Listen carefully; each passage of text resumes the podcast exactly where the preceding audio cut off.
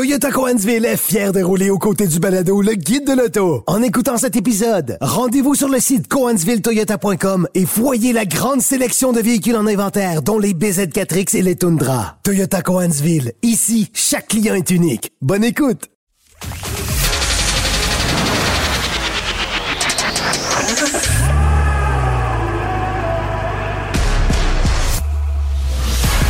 Actualité automobile. Faites le plein. Un parcours bien contrôlé. C'est le guide de l'auto. La référence depuis 1967.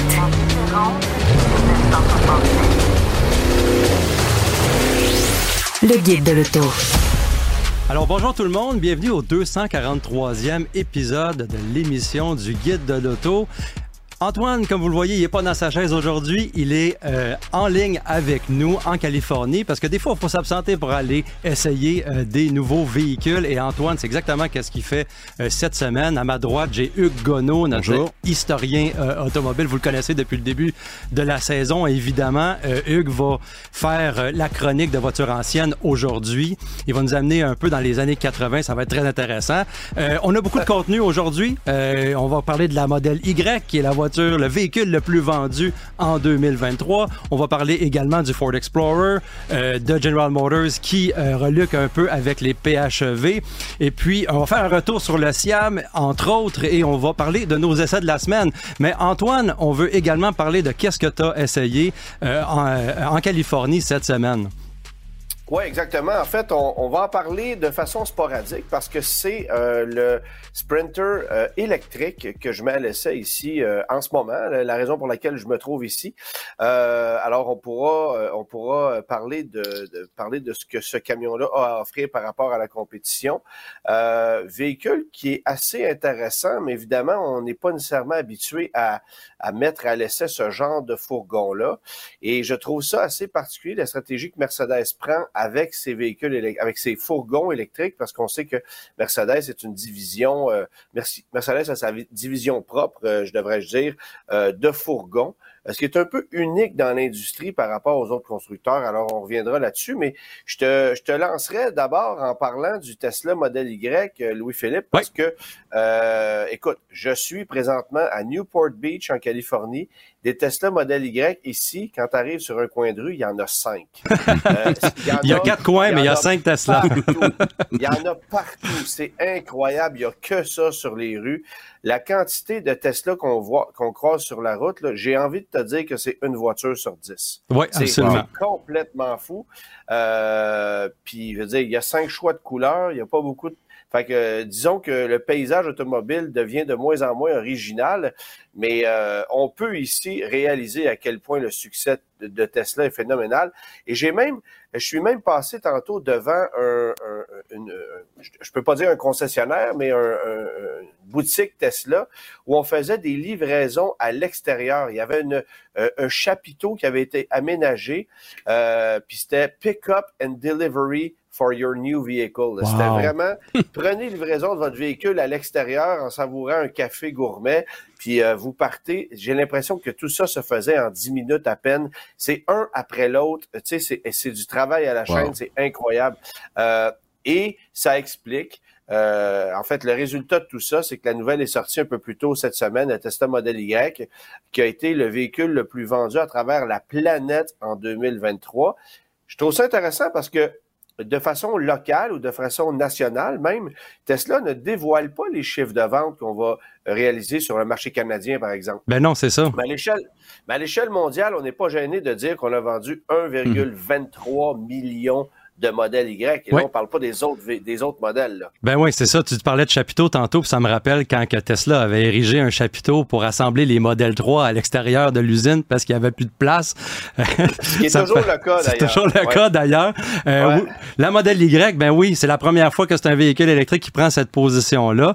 Euh, on a repassé les ventes euh, du Toyota RAV4, hein, qui est à 1,07 million en 2023. C'est 1,23 million là, avec la Tesla Model Y. Puis ensuite, euh, la Corolla, évidemment, avec un petit peu plus d'un million de véhicules. C'est impressionnant. Ça ne déclasse pas nécessairement Toyota en tant que constructeur qui vend le plus de véhicules, mais avoir euh, Tesla avec un de ses modèles, qui est le modèle le, plus vendu là, au monde, c'est quand même impressionnant. c'est sûr que tu parles de Tesla, comment c'est populaire, c'est un véhicule, une marque qui est enracinée en Californie. Euh, moi, je, pensais, je me disais, c'est sûr, les, les, Tesla Model Y ont tous leurs problèmes d'assemblage, pas seulement les modèles Y, mais on voit comment que les gens passent par-dessus ça parce que le véhicule est tellement avancé sur le plan technologique et de la performance. Ça devient un mode de vie. Ça, devient, un mode de vie. Ouais.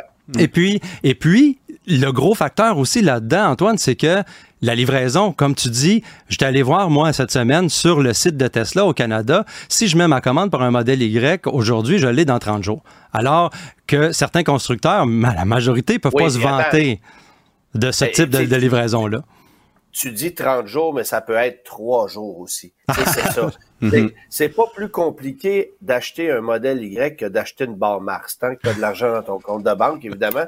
Mais il y a une facilité d'obtenir un véhicule comme il y a nulle part ailleurs, et qui plus est dans le monde de l'électrique, où, tu sais, Hyundai est encore de, en train de te faire patienter 18 mois, 2 ans pour un Ioniq 5, alors que ton modèle Y, tu vas l'avoir demain matin. C'est littéralement la situation. Alors, euh, le, succès de Tesla est compréhensible pour un paquet de facteurs. Puis, tu sais, ici, on en voit partout, partout, partout. Et je te dirais même que j'ai passé les derniers jours en Arizona. Je vous en reparlerai un peu plus tard. Mais euh, du côté de l'Arizona, les véhicules électriques sont quasi absents. Il y, en a pas. Autant en Californie, ça devient, euh, ça se multiplie à vitesse grand V. Autant en Arizona, il y en a pas, exception faite des Tesla. Alors, tu croiseras pas de Bolt là-bas ou d'Ioniq 6 ou de trucs comme ça, mais des Tesla, t'en vois quelques-unes. Rien à comparer avec la Californie, ça c'est évident, mais ça prouve que dans un marché où l'électrique n'est pas populaire, il y a encore de l'intérêt pour des Tesla parce que euh, il faut comprendre qu'il y a beaucoup de propriétaires de Tesla qui n'ont pas euh, de, de bornes de recharge à domicile là, en Arizona ou euh, euh, au Nouveau-Mexique ou peu importe, mais parce que tu as des réseaux de bornes mm. de recharge Tesla euh, qui sont facilement accessibles où tu peux faire le plein d'énergie rapidement et facilement ben euh, c'est une formule qui plaît visiblement à des gens parce que tu vas faire le plein, ça va te coûter peut-être une vingtaine de dollars, une quinzaine de dollars et euh, ça va te prendre moins de 30 minutes et tu vas être plein et évidemment ben, c'est rien par rapport euh, au coût du carburant. Remarque ici le coût du carburant et je parle pas de la Californie parce que en ce moment au moment où on se parle, c'est environ 4,75 le gallon, oui. 4,75 américains le gallon en Californie. On est à 3 dollars pile euh, le gallon du côté de l'Arizona. Fait qu'il y a un monde, là, il y a, il y a, il y a mm. pratiquement 40% de différence euh, au niveau du coût de carburant. Euh, c'est pour ça aussi que l'électrique est très populaire en Californie. Il y a des incitatifs, mais il y a aussi le coût du carburant qui est exponentiel. Du côté de chez Ford, on a dévoilé cette semaine l'Explorer revampé, euh, donc le modèle 2025, calandre retouché, confirmation que la version hybride est disparue. En effet. Alors, on, revient avec des mécaniques sans changement, mais c'est surtout de, euh, des, modifications d'ordre cosmétique et euh, technologique à bord du véhicule. Ben oui, absolument. On a changé. En fait, il fallait se donner un petit remodelage avec l'Explorer parce qu'on le rappelle, les rivaux sont là, le Traverse, le, Pilote, le CX90, etc. Se sont tous donnés un peu une nouvelle là. Et alors, il faut rivaliser du côté du Explorer. Puis comme tu l'as dit, on a les photos là, sur le site du guide de l'auto à l'intérieur. C'est quand même des bons changements. On a eu un nouvel écran, on a eu des nouveaux sièges qui sont plus confortables. Et cet écran-là a reçu toutes sortes de nouvelles technologies. Là. Ben on a on a coupé littéralement le grand écran vertical qu'on avait euh, jusqu'à tout récemment pour revenir avec une formule dont la présentation est plus traditionnelle. Avec, je pense, bon évidemment, je, je n'ai pas eu la chance de m'asseoir à bord du véhicule, mais de ce que je peux constater, On a travaillé énormément sur l'ergonomie pour en faire un véhicule qui à bord est plus polyvalent. Euh, tu parlais du confort des sièges. Visiblement, ça aussi, ça a été retravaillé. Fait que bien hâte de voir si c'est efficace. Mais euh, effectivement, qu'on a intégré des technologies euh, à, l'intérieur du véhicule avec des, des, partenariats avec Google, notamment un écran dont la définition est plus efficace, dont l'utilisation sera optimisée également. C'est surtout là que sont faits les changements avec le, le nouveau Ford Explorer. GM, euh, contre toute attente, euh, tu vois, Marie Barra qui avait, qui avait euh, soulevé un point intéressant en, annonçant qu'elle voulait revoir la boîte sur le marché et, quelques mois après, quelques mois après, on avait confirmé son retour. Ben là, elle en aura relancé en disant, moi j'aimerais voir à nouveau sur notre marché des hybrides rechargeables. et bon, évidemment, dans l'esprit des gens, la Volt euh, est le produit qui aurait pu revenir. Est-ce qu'on reviendrait avec une technologie de ce genre-là ou est-ce qu'on reviendrait avec des hybrides rechargeables plus traditionnels façon ce que Toyota propose notamment? Euh, on ne sait rien, mais euh, essentiellement, son message était de dire, ben, d'ici à 2035, il y a encore la possibilité de commercialiser des véhicules avec des technologies comme celle-là. Il reste un bon dix ans. Est-ce que ça vaut la peine de travailler sur de la recherche et développement pour de la technologie de ce genre-là qu'on pourrait intégrer dans, dans, plusieurs modèles de la grande famille General Motors jusqu'à ce que ce ne soit plus possible de les vendre? Et encore là, évidemment, euh, dix ans, ben il y a bien des choses, il y a bien des choses ben qui peuvent changer d'ici là. Alors, exactement. moi, je pense je pense que si elle, elle, se lance dans une telle affirmation, c'est parce qu'on est peut-être capable de deviner qu'il y a une, une pérennité pour la, ce genre de technologie-là. Ben, on regarde, par exemple, au Canada, on a adopté des normes hein, pour les constructeurs tout dernièrement, avant Noël, tu me rappelles bien. On a, on a donné des, des, euh, des buts, aux, euh, des objectifs de vente euh, de véhicules zéro émission. Mais si on regarde la définition de VZE, véhicules zéro émission, sur le site du gouvernement, ça inclut les hybrides rechargeables. Donc, le 20% qu'on s'attend en 2026, par exemple, des constructeurs au Canada, peut inclure les hybrides rechargeables avec une certaine distance qu'ils peuvent parcourir qui n'est pas déterminé dans les définitions que j'ai vues sur le site du gouvernement.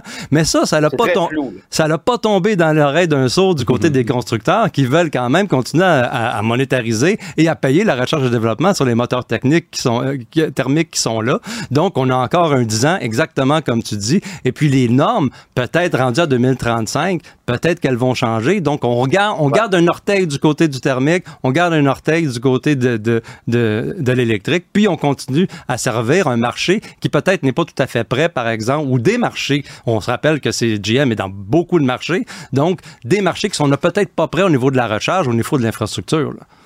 Il n'y a rien de plus hypocrite que ça. La vérité, c'est que c'est ça. Parce que on s'entend que si tu es, si es obligé de vendre de l'hybride rechargeable euh, pour te faire passer pour de l'électrique dans un État comme le Texas, ben ça on va se retrouver dans un environnement où tout le monde va acheter de l'hybride rechargeable sans jamais les brancher, puis on va être totalement légal, puis, puis qui plus est, on va peut-être même donner des subventions. Bref, en tout cas, on ne sait pas, mais euh, l'industrie automobile euh, a de quoi surprendre, et ça, c'est un bel exemple. Absolument. C'est le cas, c'est le cas déjà en ce moment. Notre propre gouvernement s'est procuré une centaine de Mitsubishi Outlander PHEV et les branches à peu près jamais. Donc, hmm. ils se sont, ils se sont auto permets-moi l'expression, ils se sont auto-fourrés. Euh, autrement dit, ils se sont On va te la permettre. des crédits gouvernementaux. ça. Ils se sont octroyés des crédits gouvernementaux pour euh, des, véhicules hybrides rechargeables qu'ils ne branchent jamais parce qu'ils n'ont même pas les bornes pour le faire. Alors, bienvenue au Québec. Imagine ce que ça sera au Texas où on veut produire du pétrole et où le passage à l'électrification n'est pas le sujet le plus euh, apprécié. On oh non, monsieur. On est pas mal plus intéressé à parler de, du euh, National Rifle Association que de parler... que, de parler de l'électrification des transports. exactement. exactement. Bon, euh, écoute, je pense qu'il faut revenir sur le Salon de l'Auto de Montréal aussi Absolument. parce que euh, on a passé beaucoup de temps là, hein, je pense plusieurs heures, voire plusieurs jours, euh, si on prend pour le groupe du guide de l'auto. Et, toi, Antoine, également. Oui, avec Rollo suivant, on a remis une voiture sur place. C'était un moment bien, bien agréable d'ailleurs. Mais évidemment que euh, c'est très difficile quand tu es installé à ton kiosque et que tu vois les, les gens passer devant toi, d'essayer de d'estimer la quantité de visiteurs qui sont passés. On savait euh, après le premier week-end, qu'il y en avait eu plus euh, qu'à pareille date l'an dernier. Oui, le premier week-end, c'était 66 000 euh, visiteurs, si je ne me trompe pas, dans le vendredi, samedi, dimanche. Jours, En trois jours, donc c'est assez impressionnant. Alors ça, on le savait. Il y a eu des journées un peu plus creuses, évidemment, en semaine, surtout les matchs, euh, les, soirs de match du Canadien, quand Patrick Roy retourne au banc et que et qu'il y a une game contre les Highlanders, ben ah évidemment, il y a bien des amateurs de voitures qui décident de rester devant leur télé ou carrément. Et, et nous, on était assez au banc hein, pendant que pendant que le salon était plutôt vide. mais mais euh, mais il y a eu un achalandage euh, considérable, ce qui signifie que euh, on a eu près, on, annonce qu'on a eu près de 170 000 visiteurs au salon sur une période de 10 jours. C'est presque 30 000 de plus que l'année passée. Alors, c'est du monde. Euh, et même s'il y avait beaucoup d'absents, même s'il y avait encore bien des gens qui se plaignaient de l'absence des constructeurs allemands notamment, euh, euh, ça a été une formule à succès. Je suis pas persuadé que les gens ont été séduits par la présence des, véhicules récréatifs, des bateaux, des motos, des VTT, mais euh, c'est intéressant. J'ai parlé avec les gens de, l'organisation du salon que je salue, d'ailleurs, qui ont fait un travail exceptionnel en termes de service tout au long de l'événement. Euh, je tiens à le souligner. Alors, euh, Vincent Robidon et son équipe, vraiment chapeau. mais mais je trouvais ça intéressant parce qu'il y a eu des discussions très sérieuses euh, avec Honda notamment, qui à, la toute dernière minute a choisi de ne pas être présent, mais jusqu'à jusqu'à quelques semaines avant l'événement, devait être au Salon d'Auto de Montréal. Pourquoi ils ont rebroussé chemin? Bonne question. Je rencontre les gens d'Honda la semaine prochaine, alors euh, je vais leur poser la question. Et Subaru, le constructeur qui ne s'est pas présenté, qui était présent l'année passée. Et beaucoup, beaucoup de gens m'ont parlé des produits Subaru cette semaine. Euh, euh, ben, bref, au, cours du salon de l'auto, je pense que s'il y a un constructeur qui a fait une erreur en ne se présentant pas là-bas, c'est Subaru. C'était bien Subaru, est-ce, ouais. Est-ce qu'ils vont vendre moins de véhicules parce qu'ils n'étaient pas présents? J'ai envie de te dire oui, parce que la quantité de gens qui comparaient, par exemple, le, euh, le Subaru Crosstrek avec un Hyundai Kona et qui ont découvert le nouveau modèle de Hyundai Kona, le Kia Seltos, euh, le Toyota Corolla Cross et qui ont vu les véhicules là-bas. Et là, ils ont regardé les codes de consommation des Subaru. Tu sais, des gens très analytiques, beaucoup d'acheteurs. Il y en a beaucoup qui ont fait, ah, ben finalement, je vais peut-être aller chez Toyota. Ah, ben franchement, j'ai vraiment aimé le Hyundai. Euh, Ça a donné l'avantage aux constructeurs qui étaient présents. Moi, je pense que Subaru a fait une erreur. Tu sais, il y a des constructeurs, Porsche n'est pas allé, puis euh, oui, il y a des amateurs qui ont trouvé ça dommage, mais Porsche vendra pas moins de véhicules parce qu'il n'était pas présent. Je ne pense pas. Cela étant dit, dans le cas de Subaru, ça fait une sérieuse différence. Dans le cas d'Honda aussi, mais encore une fois, comme je l'ai déjà dit, Honda a un objectif en tête, c'est de vendre des CRV. Alors, quand bien même que tu exposerais des accords puis des pilotes, euh, si ton objectif, c'est de vendre des CRV, on y reviendra d'ailleurs un peu plus tard parce qu'on va parler de, de, Honda, comme, constructeur. Exactement. Mais, euh, mais, mais, je pense que le bilan du salon est fort positif. J'ai hâte de voir comment on va travailler l'année prochaine pour renouveler l'événement. Euh, ça s'est déroulé sans anicroche. Euh, il y a eu beaucoup de monde sur place et j'ai l'impression que si la formule continue dans ce sens, on pourrait retrouver euh, un trafic aussi important que ce qu'on avait avant la pandémie. Ça se situait autour de 180 000, 185 000 avant la pandémie. Alors, on n'est pas loin de l'objectif, malgré l'absence de tous les constructeurs qui ben, de, tous ceux qui étaient absents, bref. Ben, je vais te dire comme toi, l'opinion était grandement meilleure. pour avoir tenté le pouls à partir du kiosque du guide de l'auto, les mm. gens étaient beaucoup plus. Euh, il y avait beaucoup plus, plus d'entre-gens. Je te dis pas qu'il n'y a pas des gens qui étaient déçus de ne pas voir Audi, BMW, Mercedes, etc. C'était ceux qu'on entendait souvent. Par contre, euh, euh, les gens ont, ont tout, tous souligné, ceux qui étaient contents ont souligné que ah, c'était bien meilleur que l'an dernier, c'était bien meilleur que l'an dernier. Donc peut-être que comme tu dis, on va revoir, on va peut-être se rapprocher euh, des chiffres pré-pandémiques. Ça serait intéressant non seulement pour Montréal, mais aussi pour attirer les constructeurs qui sont absents, puis leur dire hey, il y a des gens qui sont prêts à acheter des véhicules à Montréal. Les gens y arrivent, ils ont le portefeuille dans les mains, ils sont prêts à prendre des contacts, puis ils sont là pour comparer, pour venir voir vos véhicules. Donc ça va peut-être un argument de vente pour avoir les constructeurs qui sont manquants. Un autre constructeur qui était absent euh, du salon, Louis-Philippe, c'est évidemment Mazda, euh, qui a brillé par son absence. Et ça aussi, je pense que ça leur a fait mal. Euh, surtout que Mazda a des, a des croûtes à manger. Là. On est dans une situation où ça ferait du bien d'aller chercher des nouvelles ventes. et toi, tu es allé assister durant la période du Salon de l'Auto à la levée de couverture du dernier modèle que Mazda a dévoilé, le CX-70. Avant que tu m'en parles, j'ai envie de te dire ceci. On a fait énormément de battage autour du CX70. Ça va être un nouveau modèle. On, nous faisait euh, un peu languir.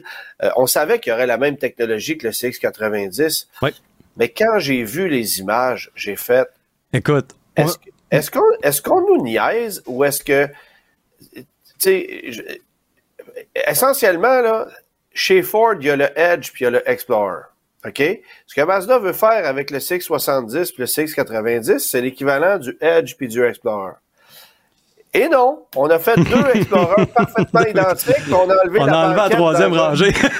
alors, alors, alors décris-nous tout ça parce que moi, je trouve honnêtement que ça manque sérieusement d'efforts et on a raté une belle occasion de justement avoir un produit distinctif pour aller chercher une autre clientèle. Parce que là, Enfin bref, je t'écoute. Ben écoute, est-ce que le CX90 c'est un CX70L ou est-ce que le CX70 c'est un CX90 short? On ne sait pas. Euh, mais. Ben, il est même, pas, il est pas, plus, pas plus short. en plus, c'est vrai, il est pareil. C'est juste qu'on a plus d'espace de chargement à la place d'avoir la troisième rangée. Euh, donc, euh, oui, exactement. C'est le même style à quelques petits détails près. on a évidemment, je le répète, enlevé la troisième rangée. On a les mêmes motorisations. Fait que je parle du 6 cylindres en ligne 3.3 litres turbo compressé. On n'a pas confirmé les, les, spécifications de, ces, de, de ce moteur-là, par exemple, euh, dans le CX70. c'est n'importe quoi. Par contre, Ça, ça, va être la même affaire exactement. On va avoir les niveaux de puissance euh, euh, euh qui est à, je pense que c'est 280 chevaux, puis ensuite 340 chevaux pour les, les, les, les modèles à plus, haute, à plus haut calibrage.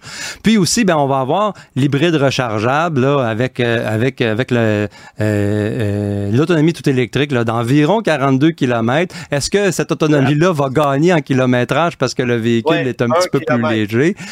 Peut-être qu'on va gagner ça. Mais là, je peux pas te confirmer, ça va être une différence. Euh, par contre, là, ça va être euh, sensiblement euh, le même output, là, avec la même sortie, la puissance de, de, de, sortie avec 323 chevaux, similaire pas confirmé, similaire. On va avoir une, une, une euh, capacité de remorquage avec euh, le 6 cylindres en ligne de, de 5000 livres. On ne sait pas euh, pour l'autre, ça n'a pas été confirmé pour le moteur ben, euh, tu, peux, tu, peux, tout confirmer ça. Tu peux tout confirmer ça. Dans le guide de l'auto, c'est 70, il est là. c'est le même véhicule. Tu sais, je veux dire, on n'a rien confirmé, on nous a pas dit que c'est le même véhicule. Arrêtez de nous prendre pour des imbéciles. Ils ont percé deux trous dans le pare-choc en avant pour y donner un look un peu différent. Ils ont mis des grilles là-dedans. Ils ont enlevé la banquette en arrière. Puis la seule distinction sur le plan technique, comme tu l'as si bien dit, ça va être le poids. On va sauver à peu près 25 livres parce qu'il n'y a pas de banquette en arrière. Ça. Puis sinon, ça va être exactement la même chose. Puis tu sais quoi? Probablement qu'on va le vendre autour du même prix parce que si tu regardes la formule chez Honda euh, avec le, le, le, passeport et le pilote, ben, ça, ça ressemble. Ben, tu as un passeport puis tu as un pilote. Euh, bon, le passeport, le, le, le, pilote, pardon, a été renouvelé alors que le passeport ne l'a pas encore été. Mais la distinction entre ces deux véhicules-là en termes de prix n'est pas très grande. Pas très grande, non. CX70 ou CX90, ça va uniquement dépendre de tes besoins. Moi, je ne comprends juste pas pourquoi on fait un marketing avec deux noms distincts, avec une présente, une formule, comme si c'était deux modèles différents. Écoute, il y a moins de différence entre ces deux véhicules-là qu'il y en avait entre une Ford Tempo et une Mercury Topaz. pourquoi? Pourquoi? Pourquoi tu nous vends deux modèles? Ah, je la comprends pas. Vraiment, Déclinaison de modèles pour en avoir un peu plus. Puis comme tu dis, Mazda est à la recherche en ce moment. Il faut mousser les ventes, il faut mousser l'activité. Alors, on, vend un peu de rêve et euh, on, introduit ce nouveau modèle-là, mais on capitalise beaucoup euh, entièrement sur les technologies et le style du CX90. J'ai hâte de voir si on va lancer un CX80 qui va être un véhicule qui va être entre le CX70 et le CX90 avec un siège à la troisième rangée. Il y a peut-être un concept là, ça peut être intéressant. Ouais, ouais, ouais. Appelle Mazda. Le 85. Le 85, ça va être un siège et demi. C'est ça, la banquette 60-40, juste la banquette 60. c'est ça. Juste la 60. Enfin, bref. Bon, euh, euh, pendant ce temps, Honda, ben, visiblement, a euh, un objectif euh, assez... euh, ben, il semble vouloir mettre un peu d'emphase sur autre chose que le CRV. Et je parle évidemment du prologue. Oui. Parce que là, on a, on a sorti les, les, les, les, les, les, euh, les prix, les spécifications de ce véhicule-là. Bon, on sait que c'est un GM, là, mais écoute, j'ai le feeling que ce produit-là va connaître un bon succès parce qu'il y a un logo Honda sur la calandre et parce que les prix sont très agressifs et parce qu'il y a une belle gueule. Oui, il, euh, il est moins cher qu'il l'avait annoncé, en fait. Là, euh, euh, Et il est moins cher que le Chevrolet. Oui, absolument. Oui, sais, oui, oui, en plus. Alors, alors il y, a, y a une formule à trois modèles euh, et euh, les deux premiers sont éligibles au plein crédit. Le dernier, euh, parce qu'il est vendu, euh, parce qu'il est vendu à 69 900, est éligible à- euh, au crédit fédéral seulement. Mais euh, sinon, les deux autres versions sont éligibles au, euh, au plein crédit gouvernementaux. Oui. Donc, ça ramène la facture à, à un prix peut-être un peu plus attrayant. Est-ce qu'on va avoir des taux de financement usuraires de façon 9 côté de chez Honda, oui. Je sais pas. Ouais, c'est ça. Mais, euh, mais, mais à tout le moins, on aura ça. L'autonomie est intéressante. Le format est 452 intéressant. km. Oui.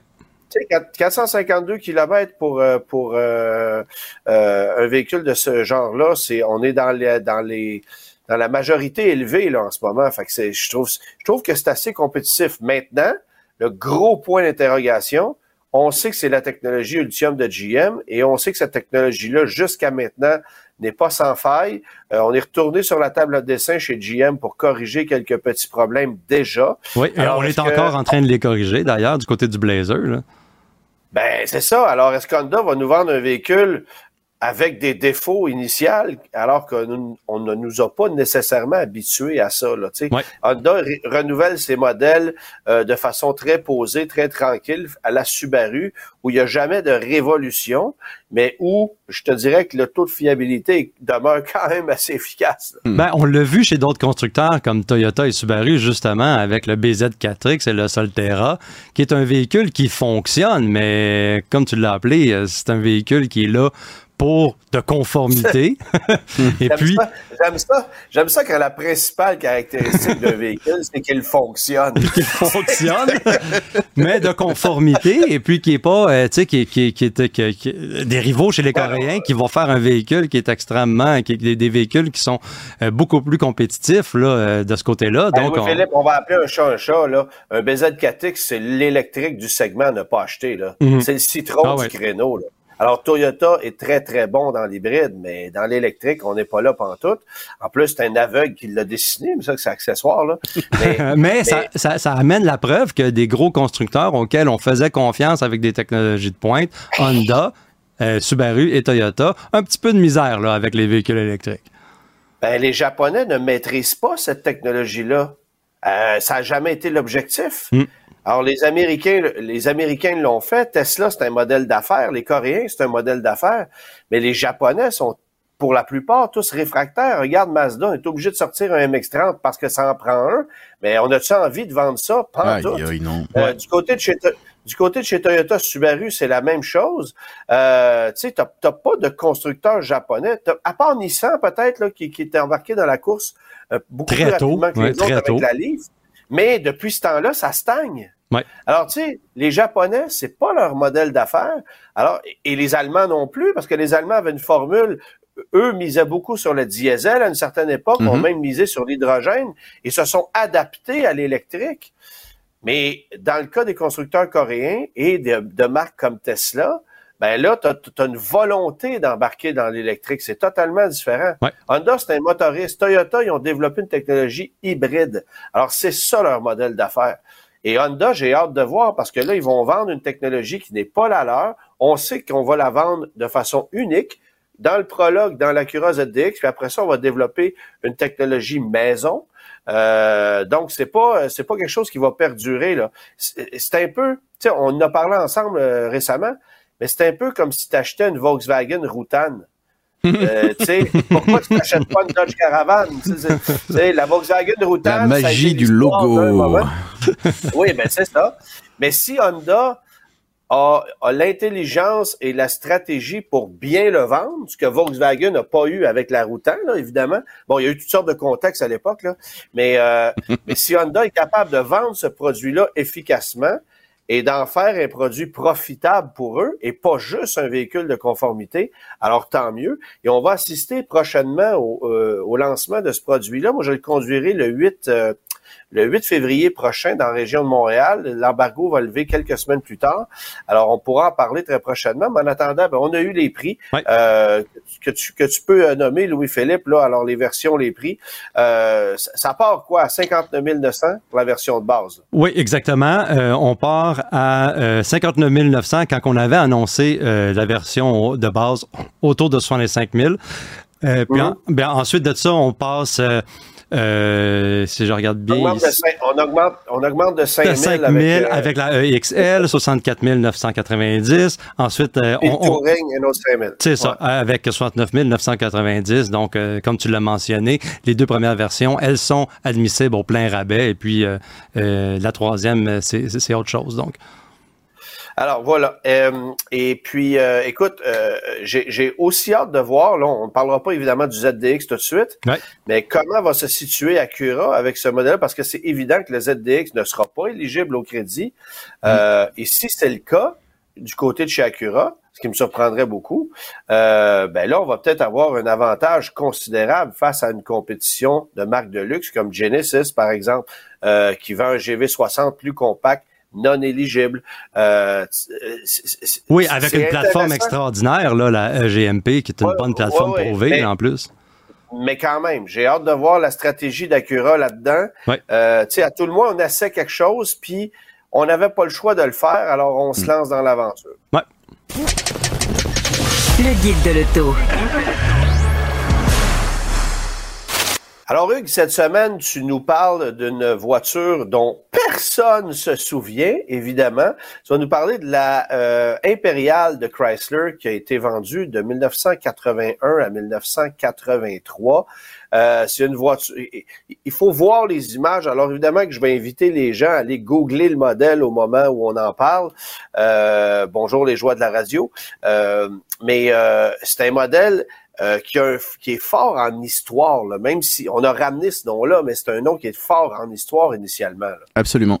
Oui, effectivement, euh, Chrysler lance en 80 un coupé au nom prestigieux qui a le but euh, de renflouer ses coffres, qui en ont bien besoin, et de redonner du blason à la marque.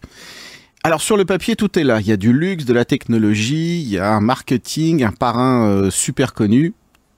Seulement, voilà, il va se passer des choses. Bon, et, l'idée de faire renaître ce nom-là, euh, euh, qui a été prestigieux dans le passé, là, on a vendu des impériales euh, des décennies de temps, mais l'idée de faire renaître ce nom-là vient d'où, en fait? Alors en fait, de- le nom impérial apparaît chez Chrysler en 1926 et c'est le modèle haut de gamme. À partir de 1955, Imperial va devenir une marque à part entière.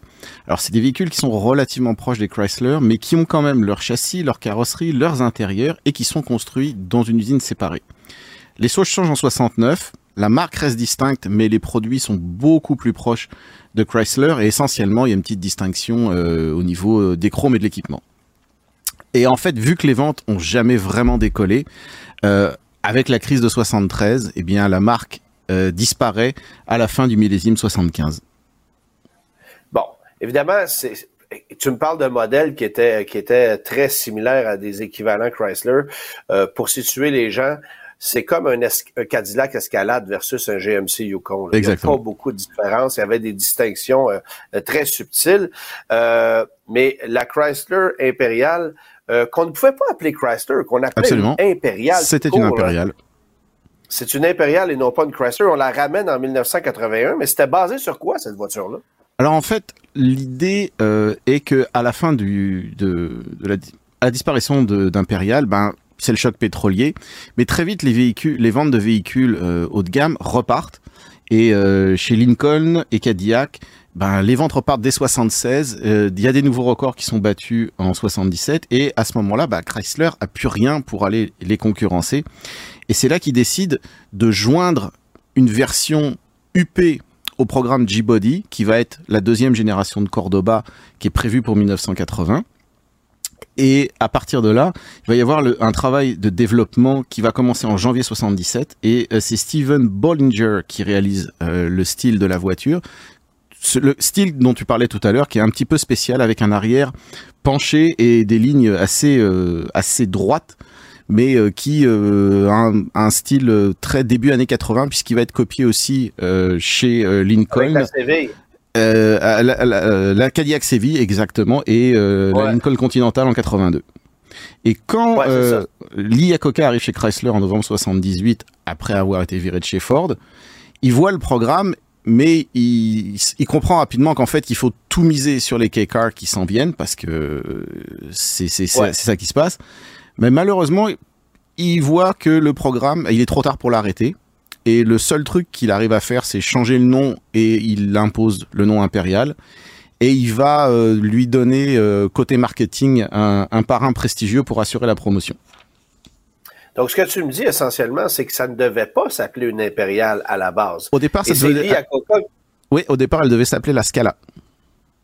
La Scala. Et là, évidemment, ben, euh, Lee Iacocca a décidé de ramener le nom impérial. À cette époque-là, ça résonnait peut-être encore dans, dans l'oreille des consommateurs. Exactement, c'était l'idée. déjà- C'était déjà un peu brûlé parce que d'ailleurs, d'ailleurs, c'est drôle, on pourra en reparler un peu plus tard, mais euh, le- il y a eu un concept impérial qui a été représenté quoi, euh, 25 ans plus tard, En et qui n'a 2006. pas vu le jour. Non, En effectivement. 2006, c'est ça. Euh, alors, la- cette impériale-là avait, euh, avait, oui, une ligne distinctive, pas très élégante, si tu veux mon avis, mais euh, avait quand même un niveau de luxe euh, surprenant pour l'époque. Euh, oui, alors c'est une voiture qui est extrêmement luxueuse, on va y revenir tout à l'heure. Donc comme je disais, elle repose sur la plateforme G-Body de seconde génération.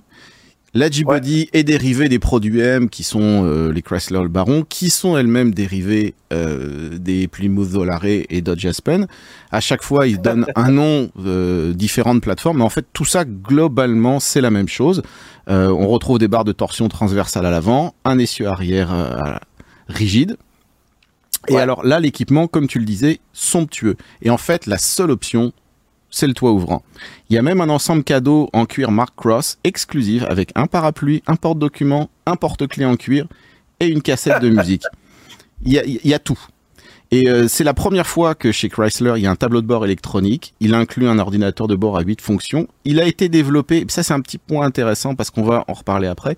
Il a été développé par la division électronique de Chrysler à Huntsville en Alabama. C'est la même division qui a travaillé sur les projets Apollo pour la NASA. Donc ils font encore beaucoup de développement électronique in-house à ce moment-là, et on va reparler un petit peu tout à l'heure. Donc là, entre euh, l'équipement abondant, l'ajout de matériaux insonorisants en masse, et même de l'acier plus épais que les autres modèles, le poids passe à 1800 kg. Mais là où Chrysler met les petits plats dans les grands, c'est au niveau du contrôle qualité. La voiture est fabriquée à Windsor, en Ontario, avec les Cordoba et les Mirada, mais les attentions spéciales partout. Euh, déjà les meilleurs composants. Ensuite, chaque auto est testée individuellement sur 8.8 km. Ensuite, inspection multiple, tout est testé, les étanchéités, les systèmes électroniques, les ajustements, les tests moteurs. Même, il y a un dernier polissage supplémentaire qui fait avant euh, de, de quitter l'usine. Ils ont engagé 100 inspecteurs de qualité, même la garantie est doublée à 2 ans, 50 000 km. Donc là, ils sont sûrs de leur coût. Puis c'est une voiture qui, euh, malheureusement, n'est pas passée à l'histoire. Mais euh, même s'ils sont sûrs de leur coût, comme tu dis, euh, il y avait énormément de travail qui avait été fait pour en faire un modèle super luxueux qui avait pas grand-chose à envier au Cadillac de l'époque. Il y avait énormément d'attention au détail et de luxe à l'américaine très traditionnelle. Tout à fait. Et euh, quand la voiture arrive en, en octobre 80, Chrysler annonce l'impérial, il est grand temps. Et en fait, elle dit euh, qu'ils ne produiront pas plus de 25 000 exemplaires par an pour assurer l'exclusivité du modèle. Alors, la vérité, C'est oui, mais de toute façon, la vérité, c'est que l'usine de Windsor pouvait pas en produire plus de toute façon, donc euh, tant qu'à faire. Et pour vous donner une idée, l'impérial est facturé 23 544 dollars contre une Cordoba qui ne demande que 8 940 dollars. Donc c'est une énorme différence. Donc on retrouve beaucoup dans l'équipement. Euh, la promotion est assurée par un parrain un peu spécial puisqu'il s'agit de Ouais. Frank Sinatra. Ben oui. qui est un ami Il y avait personnel. une à son nom. Et oui, on va y venir. C'est un ami personnel de Lia Coca. Et euh, les deux font une publicité euh, commune dans les journaux. Et même Frank fera un jingle pour le modèle et apparaîtra dans les spots télé. Et comme tu le disais, il y aura une édition spéciale Frank Sinatra avec une couleur bleu cristal, euh, comme Chrysler le disait à l'époque, assortie aux yeux, à la couleur des yeux de Frank, un intérieur euh, bleu, une console centrale en bois, euh, en bois refermant 16 cassettes de Sinatra, donc il venait avec une collection de musique, choisie individuellement par le chanteur, et avec un 5 à main en cuir Mark Cross. Alors, il y a une petite anecdote incroyable. qui dit que euh, devant la situation financière délicate de Chrysler, Warner Bros, qui fabriquait les cassettes, avait demandé à être payé en avance, parce qu'il savait qu'il y avait des problèmes. Et euh, en échange de ces services, Sinatra aura une des toutes premières voitures euh, qui sortira de la chaîne. OK. Bon. Euh, hélas, ça ne s'est pas passé comme prévu, là, parce que malgré tout le contrôle de qualité qu'on a voulu faire, malgré les améliorations sur la chaîne de montage, ce n'est pas une voiture qui s'est démarquée par sa grande qualité et sa fiabilité. Et non, exactement. En fait, le, le bloc de base, qui est un 318 5 litres de litre, euh, 5,2 litres de la série LA, est un bloc assez fiable, mais là, il a été doté d'une injection électronique développée dans la même division électronique euh, de Chrysler à Huntsville en Alabama, et c'est un système qui va s'avérer extrêmement problématique. Euh, c'est un système qui utilise une technologie à flux continu, et en fait, il va extrême, il sera très capricieux à froid, il sera très sensible aux problèmes électromagnétiques. Il fallait pas passer à côté de lignes à haute tension, par exemple. Et euh, il y aura des fuites de pression, il y aura, des problèmes partout. Et en fait, euh, il y aura beaucoup euh, d'impossibilité de démarrer, décalages brutaux en roulant. Et euh, comme la clientèle est plutôt huppée, Chrysler réalise que c'est pas une bonne idée de vendre un produit de cette qualité-là à cette clientèle-là parce qu'ils ont les moyens de se payer des avocats et ils vont le faire. Donc plutôt que d'éviter d'avoir des problèmes, ils vont sortir un ensemble euh, de conversions à carburateur qui euh, valait à l'époque 3500 dollars et demandait 50 heures de main d'œuvre pour euh, faire le rétrofit. Alors euh, il Comment se dit, ça pouvait prendre 50 heures? bah fallait Comment déjà ça pouvait prendre 50 heures? Wow! toute bah, l'électronique qu'on avait à l'époque était pas aussi sophistiquée, donc il y avait des capteurs qui étaient placés au mauvais endroit. Il fallait, fallait pas juste enlever les capteurs et un calculateur, fallait changer beaucoup de choses sur le moteur. Et en fait, il se dit que chaque voiture a coûté à Chrysler à l'époque, sur une voiture qui coûtait 23 000, elle leur en a coûté 10 000 dollars euh, US de frais de garantie. Donc euh, la voiture a été un Oh. gouffre financier. Et effectivement, euh, l'auto ne séduit pas. Euh, S'ils annonçaient au départ une production limitée à 25 000 exemplaires, en fait, ils vont en produire euh, 8113 en 81, 743 juste pour le Canada, 168 éditions Frank Sinatra, c'est c'est très très peu, et c'est encore pire en 82, 2717 exemplaires, 177 pour le Canada, et 348 éditions Sinatra. Donc autant vous dire que l'édition Sinatra, si vous en trouvez une aujourd'hui avec les cassettes, ça commence à être un petit peu intéressant. Et évidemment, alors là, pour, pour, pour vendre ces voitures-là, il y a des très très très gros rabais. Et 83, dernière année de production, et c'est encore pire, 1555 exemplaires, 106 pour le Canada, et il n'y a plus d'option Frank Sinatra. Bon, évidemment, rendu là, euh, Chrysler décide d'arrêter les frais. Bon, c'est drôle que tu me dises que ça peut être intéressant de mettre la main sur une édition Frank Sinatra parce que oui, si tu trouves une, une- un modèle comme celui-là avec les cassettes, avec tout l'équipement Ah. d'origine, c'est une belle histoire. Oui. Mais la valeur de ces voitures-là n'est pas très élevée. Non, ça montera euh, jamais vraiment, ça décollera jamais vraiment. Et, et essentiellement, l'histoire euh, de, de toute cette voiture-là n'aura pas été glorieuse. Ça s'est euh, abruptement terminé. Effectivement, il y a quand même un épilogue un petit peu heureux.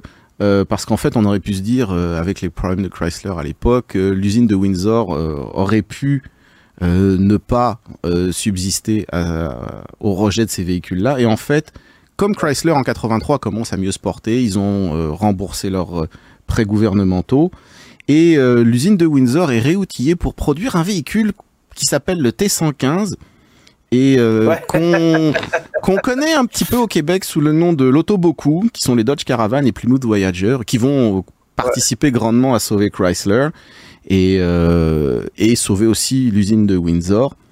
Là, le dernier point, c'est que Yakoka va réessayer en 90 avec une autre impériale basée sur une version allongée des K-Car et euh, Ben ça oui, marchera. vrai. Et oui, on en parlera un jour peut-être.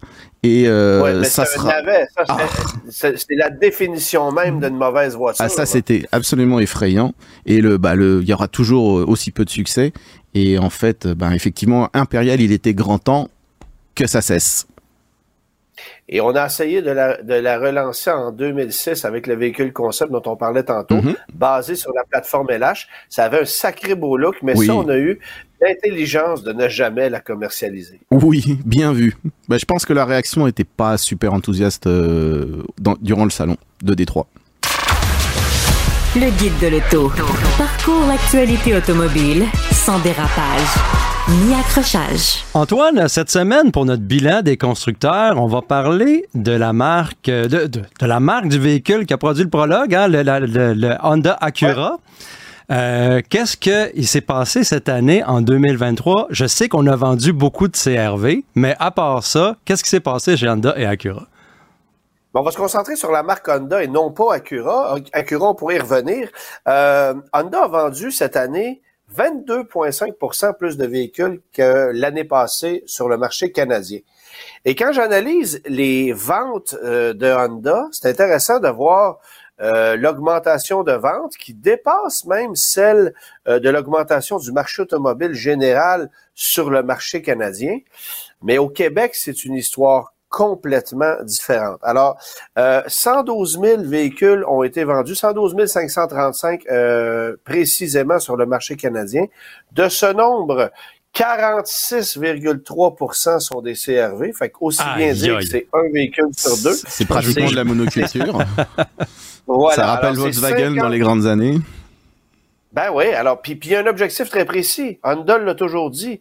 On veut vendre sur le marché canadien des véhicules fabriqués au Canada parce que d'acheter des véhicules aux États-Unis euh, où, où on les fabrique pour les importer ici au Canada, ça coûte une fortune. Ouais. Euh, et Honda Honda n'a pas cette volonté, par exemple, de pousser la Accord, le passeport, le pilote chez nous parce que c'est tout simplement plus profitable de les vendre de l'autre côté. Hmm. Alors qu'ici, ben, on a cet avantage de fabriquer des véhicules au Canada, ce qui explique pourquoi on met de l'emphase sur la Civic, certes, là, mais surtout sur le CRV. Mais Alors, la Civic est rendue chère, là.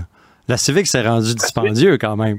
Oui, mais c'est un créneau qui est en pente descendante Oui. aussi, ce qui n'est pas le cas du créneau du CRV. Alors, 52 146 CRV vendus sur le marché canadien l'an dernier, 27 803 Civic, euh, ce qui veut dire essentiellement 50% moins de Civic que de CRV. Euh, le CRV a vu ses, ses ventes augmenter de 62 par, Par rapport, rapport- à 2022 Wow. Ouais. sur notre marché, mais il y avait eu un creux de vague solide là, en 2022 euh, pour Honda. Euh, les ventes de Civic, elles, ont baissé de 6,5% Et un autre véhicule qui est, qui est assez surprenant, l'augmentation des ventes, c'est la Odyssey, euh, qui se vendait plus du tout. Puis là, les ventes ont augmenté de 52% mais c'est des petits nombres, c'est 4274 unités.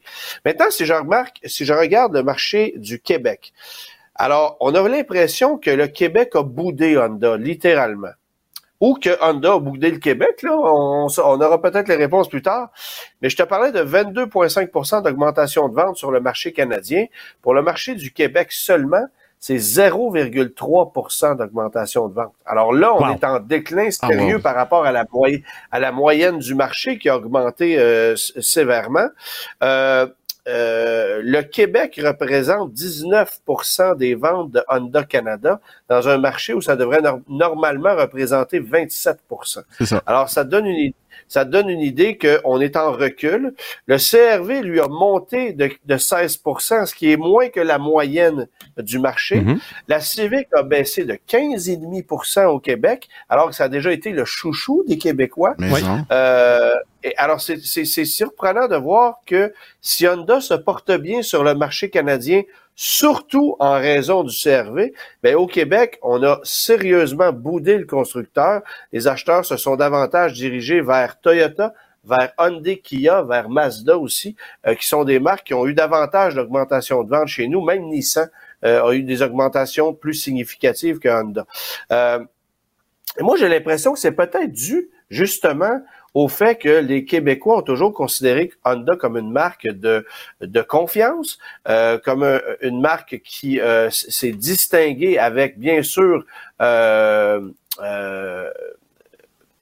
avec, avec des véhicules qui, qui, avaient un rapport équipement-prix intéressant, mm-hmm. mais, sans mais sans nécessairement être des véhicules hors de prix. Alors là, ça a été différent parce que, tu vois, euh, la Civic est plus abordable, il n'y a rien en bas de 30 000. Le CRV coûte extrêmement cher au financement, les taux sont très mhm. élevés, les prix sont très élevés.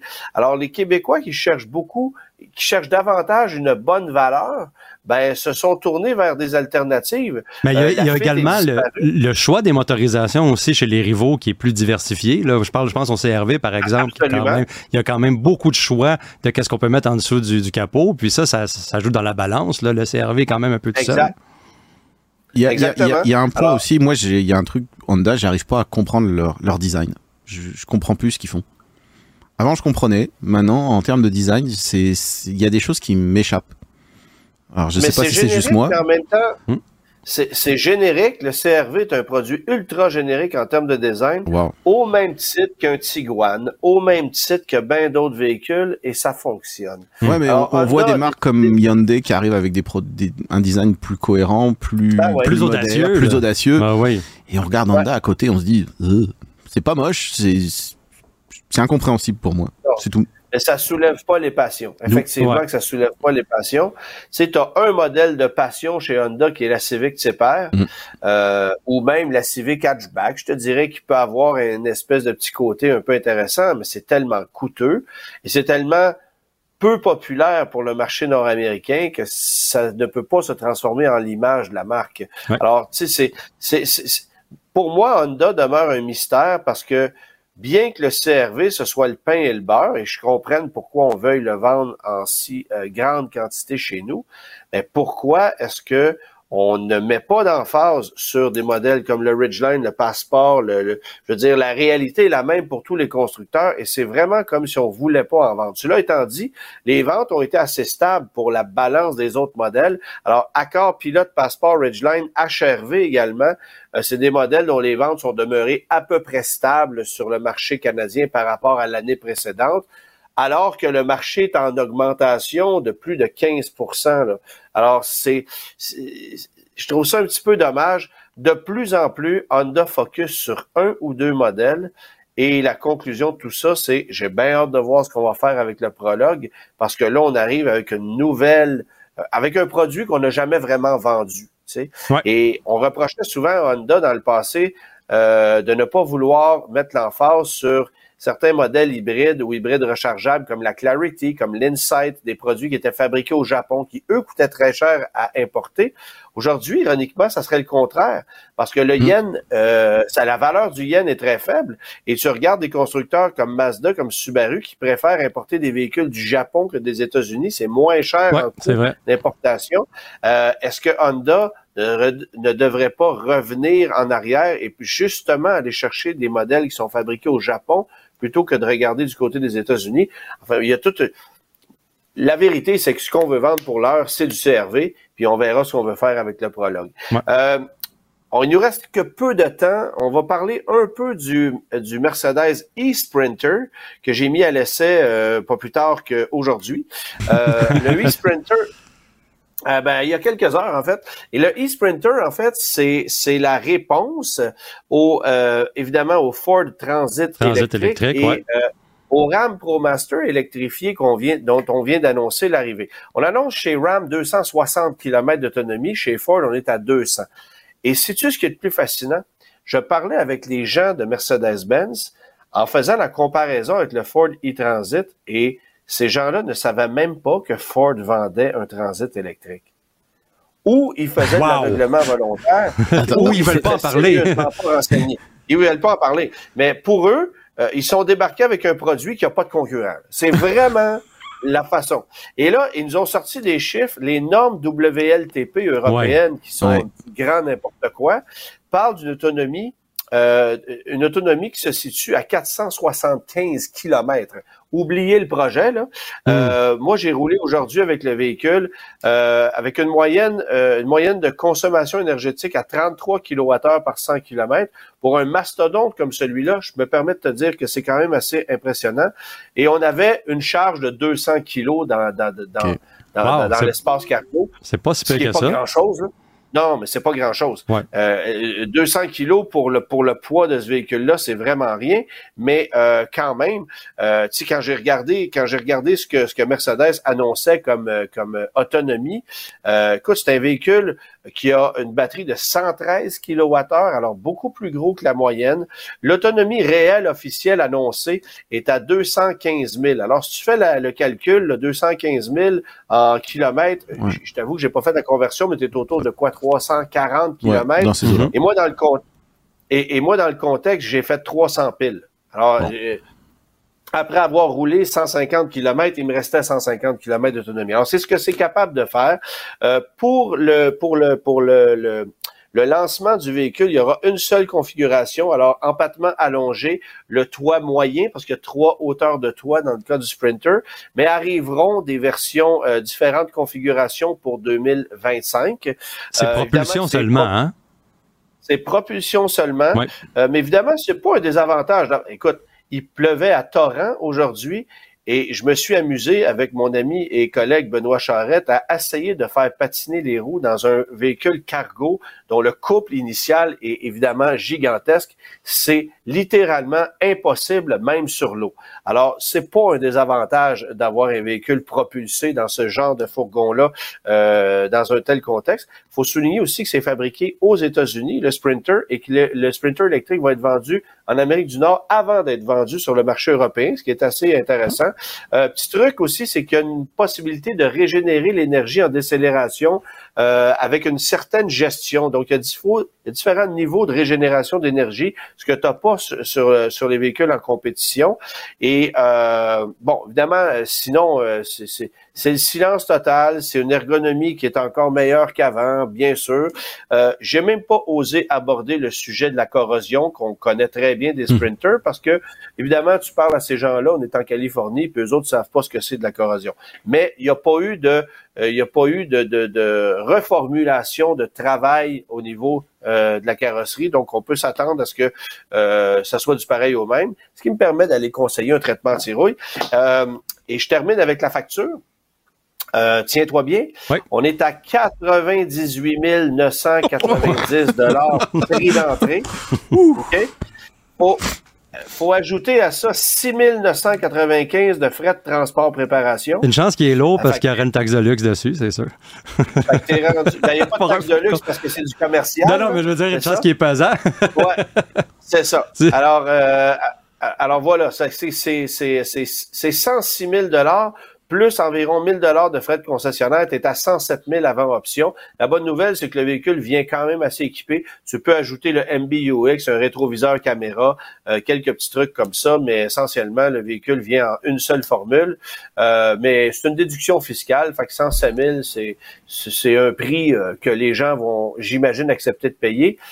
Le problème, en ce qui me concerne, c'est que ça va être difficile de le convertir en campeur parce que le poids est tellement élevé que si tu ajoutes euh, dans un véhicule comme celui-là tout l'habillage d'un campeur, je pense à des gens comme Safari Condo là, Mhm. qui convertissent euh, des sprinters, ben euh, si tu ajoutes euh, l'ameublement d'un- Safari Condo dans un véhicule comme celui-là, le poids va être tel que euh, tu pourras probablement même pas l'immatriculer de façon personnelle. Euh, puis quelle va être l'autonomie réelle aussi, j'y vois pas grand intérêt. Mais à tout le moins, c'est un véhicule qui va bien se défendre face à la compétition, bien qu'il soit bien sûr beaucoup plus cher. Alors euh, voilà, Euh, on va se parler la semaine prochaine, les gars, du, Oui. euh, du- de la G70 que j'ai pu conduire euh, cette semaine avec son Oui. nouveau moteur 2.5 litres. J'ai même fait de la piste avec cette voiture-là, euh, exercice assez surprenant. Et puis euh, donc on se retrouve la semaine prochaine euh, pour euh, le quatrième épisode de la nouvelle saison. Bon retour, euh, bonne fin de voyage, bon retour, et puis bonne semaine à tous nos auditeurs. À la semaine prochaine. Voilà, bye bye. Tous les épisodes du Guide de l'auto sont disponibles en podcast sur l'application et le site cube.ca.